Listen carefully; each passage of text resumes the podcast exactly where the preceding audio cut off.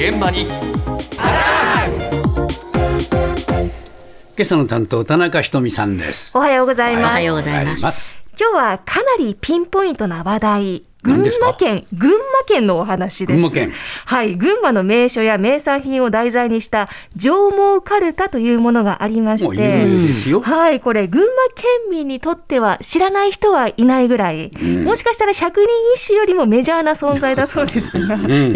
この上毛かるたのある札が今年さんじゅうねんぶりに変更されたそうなんです。ええ、詳しいお話を群馬県文化振興課の田村京子さんに伺いました。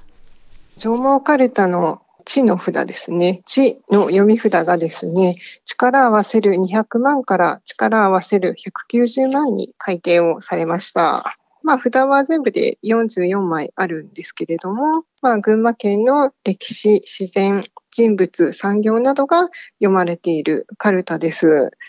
で、えー、発行当時はですね、えー、戦後間もないしょうわにじゅうにねんに初版が発行されまして、絵札や読み札は基本的には原則変更しないんですけれども、力合わせるにひゃくまんにつきましては、これまでも県の人口に合わせて変更をしてきた経緯があります。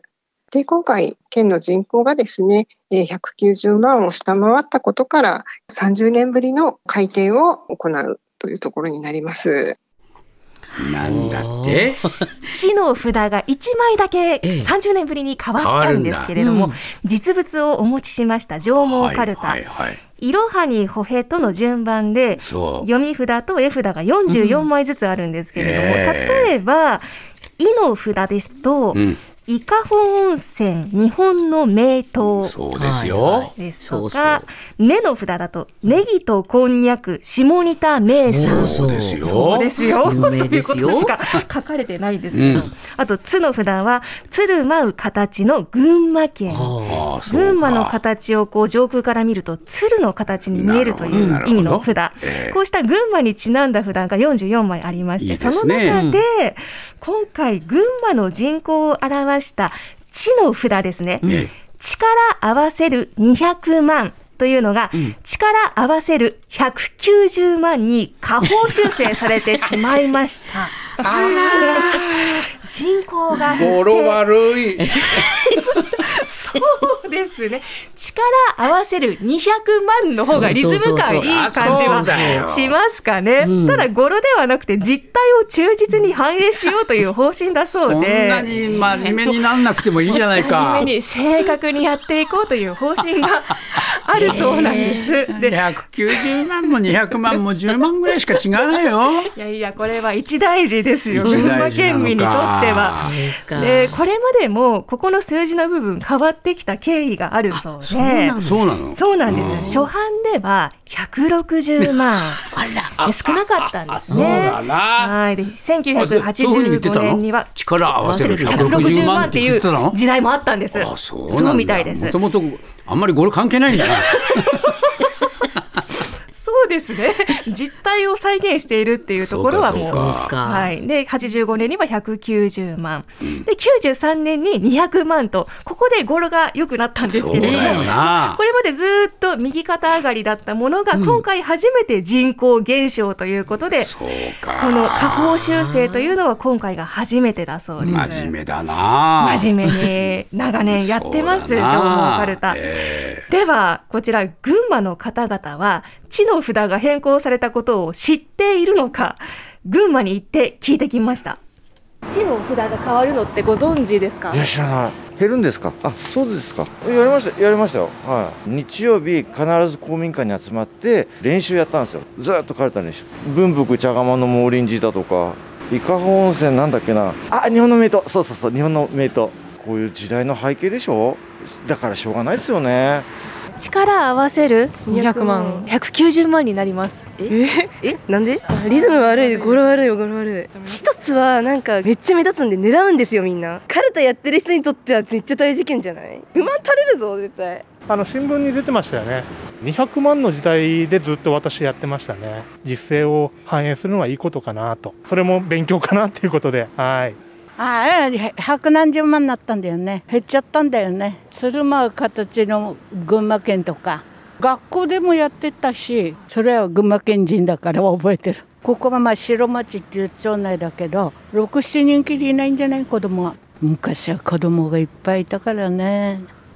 そうか、実態が変わってきてることをみんな実感してるんだよな、ね、時代だということをおっしゃってたんですけれども、えー、やっぱり子どもが減ってカルタ大会をそもそも開けなくなった子ども会も増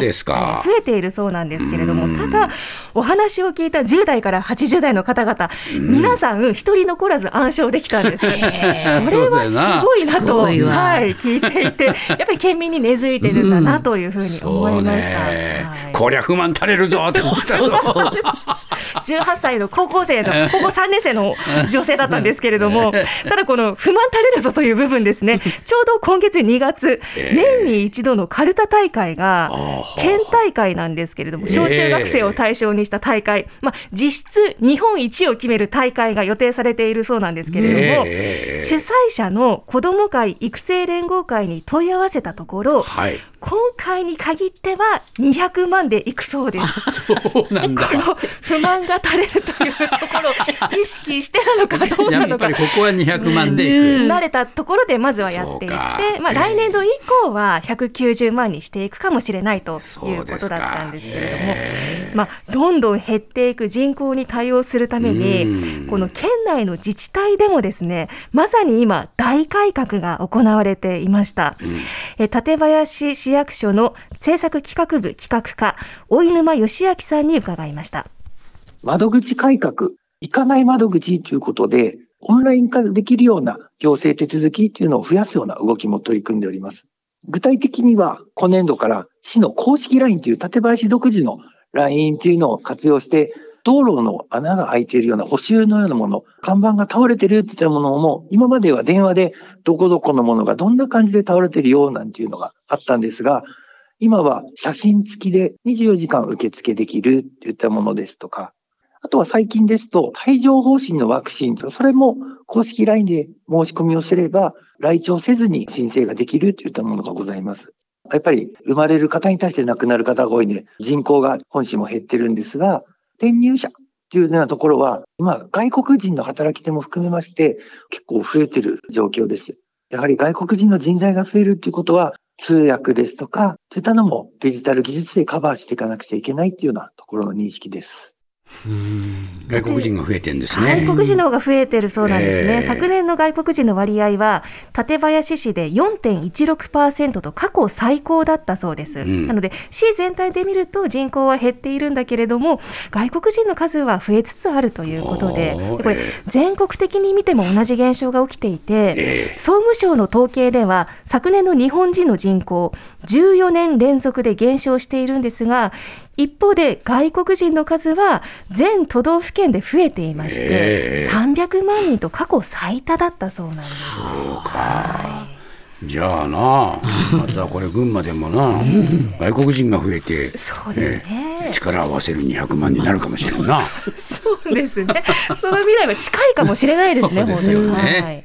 ティービーエス ワシントン支局の樫本照之と涌井文明です。ポッドキャスト番組週刊アメリカ大統領選にせんにじゅうよんでは、大統領選の最新の情勢やニュースを深掘り、現場取材のエピソードや舞台裏も紹介しています。毎週土曜日午前くじ頃から配信です。